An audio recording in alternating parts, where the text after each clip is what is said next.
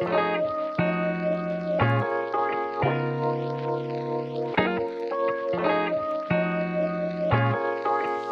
Rebel, welcome to Untoxify Your Relationship.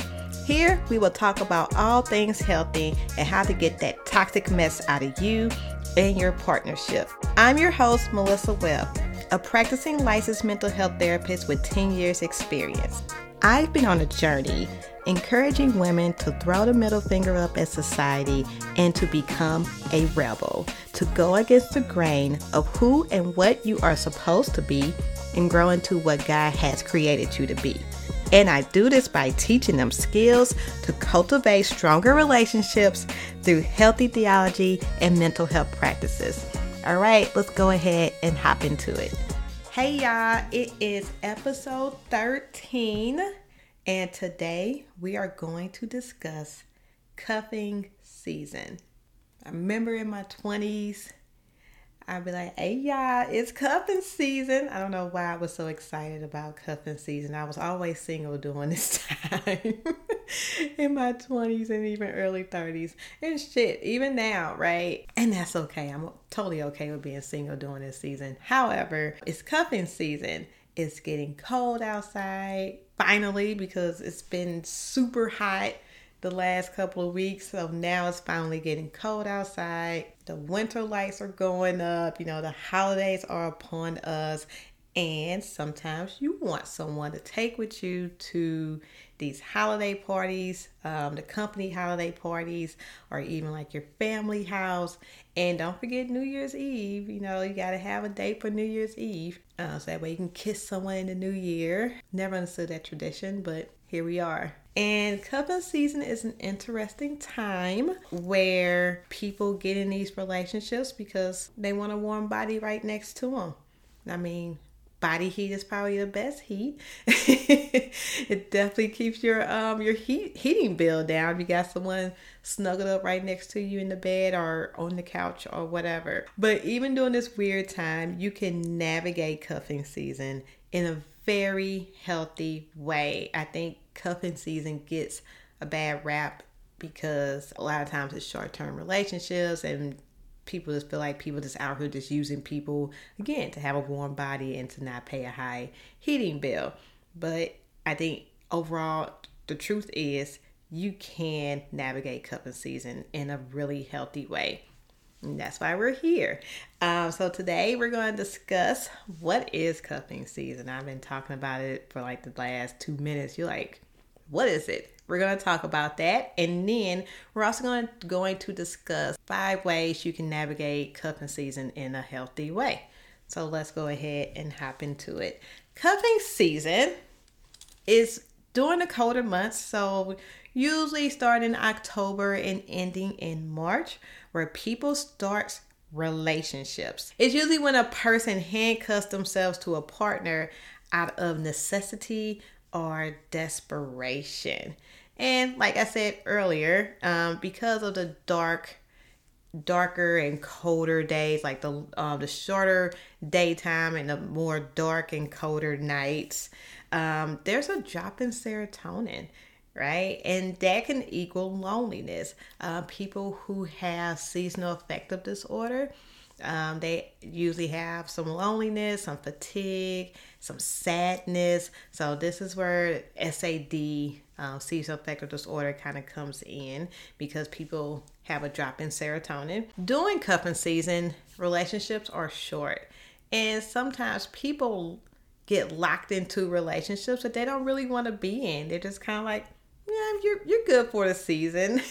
you're good during these colder months. Or, you know, sometimes cuffing season can go long term. And the reason why cuffing season happen is because of that human connection, which equals to an increase of serotonin. So back to that warm body. It's all about that cuddling and warm body and being close to someone which boosts the serotonin. So that's just a little background on cuffing, cuffing season. So, how do we navigate it in a healthy way? Well, one, you need to know what you want going into cuffing season. Do you want a short term relationship? Do you want a long term relationship? Do you want to be single? All of those are okay. Just make sure whoever you are dating that both you guys are on the same page. Second thing, make sure you're setting boundaries and expectations in the relationship. So I know a lot of times I get asked what's the difference between boundaries and expectations. I think they both work hand in hand. You have expectations, which then creates boundaries.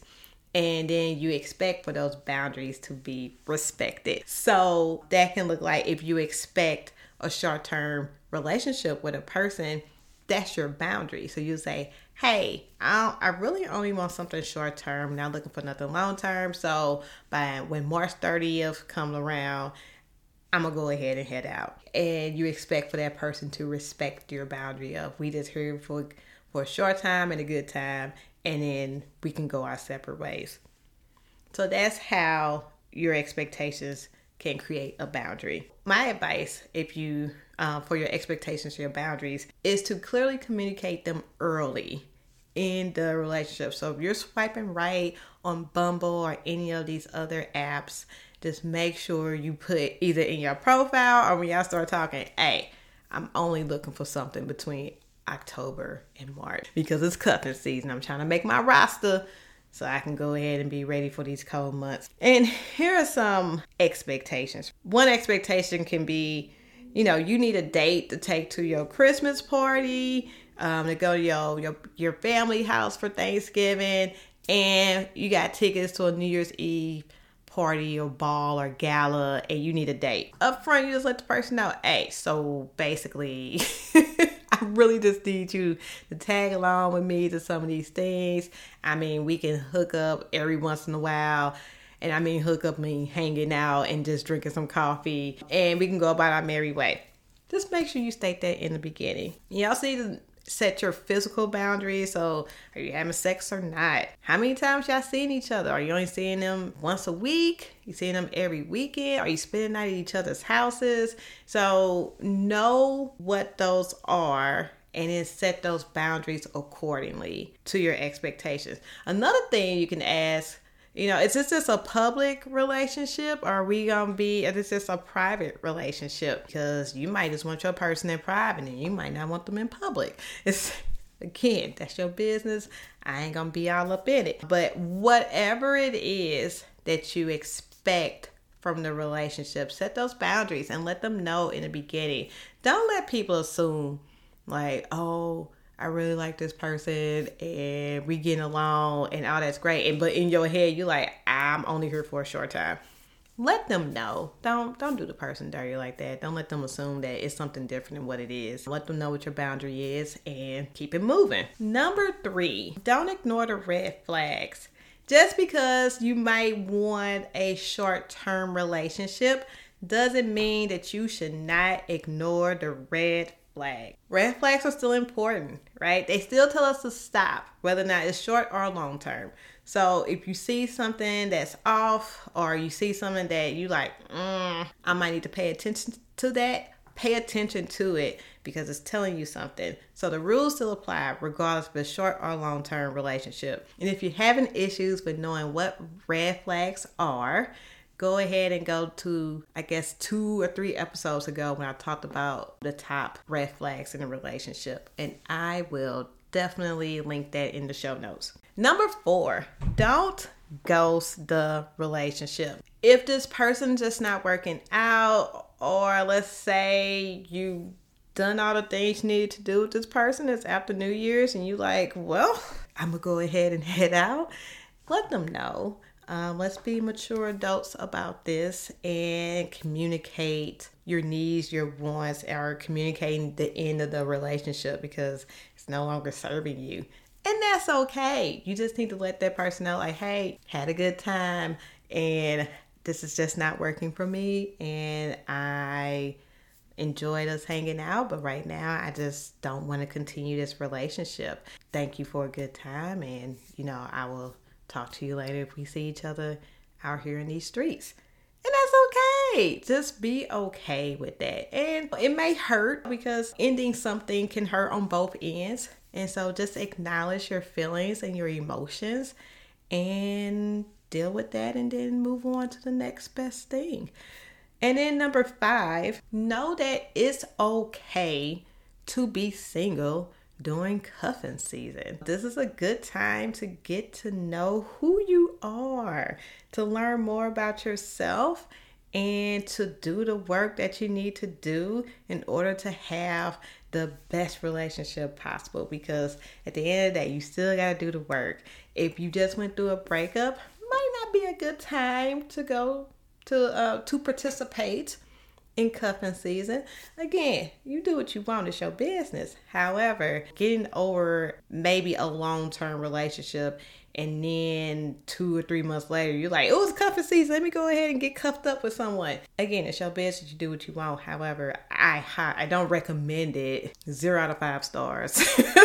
like, you don't have to participate in cuffing season. Um, if you just need to chill out and just be single, it's oh really okay just to be single. Like I'm enjoying this single life. I think it's great. I have time to hang out with my friends, hang out with my kid, hang out with family. Like I don't have to answer to anyone or talk to them all day and do all the things that come with a relationship. I'm kind of free from that. It's kind of kind of exhilarating. Focusing on you is a thing. So the next time, so when cuffing season is over and summer hits or spring hits and you know a relationship comes to you, then you be ready to go ahead and get into that. But if you don't do the work and work on yourself and heal from the past or heal from that past relationship and you just keep jumping from relationship to relationship to relationship, they ain't gonna work out because you ain't did the work. So do the work now before getting into anything else and trying to figure out who you are what you need to work on and be with someone else. It just looks a little messy. And if it was me, I would rather go into something that's not as messy. But again, it's your life. You do what you want. And that's it. Very short episode this week. I hope this was helpful in you navigating cuffing season. As always, we have episodes that drop on Monday. Like, share, subscribe Tell your mama, your cousin, and your uncle and them, all your friends, everybody about this pod. And as always, stay classy, and I will see you next week. Peace.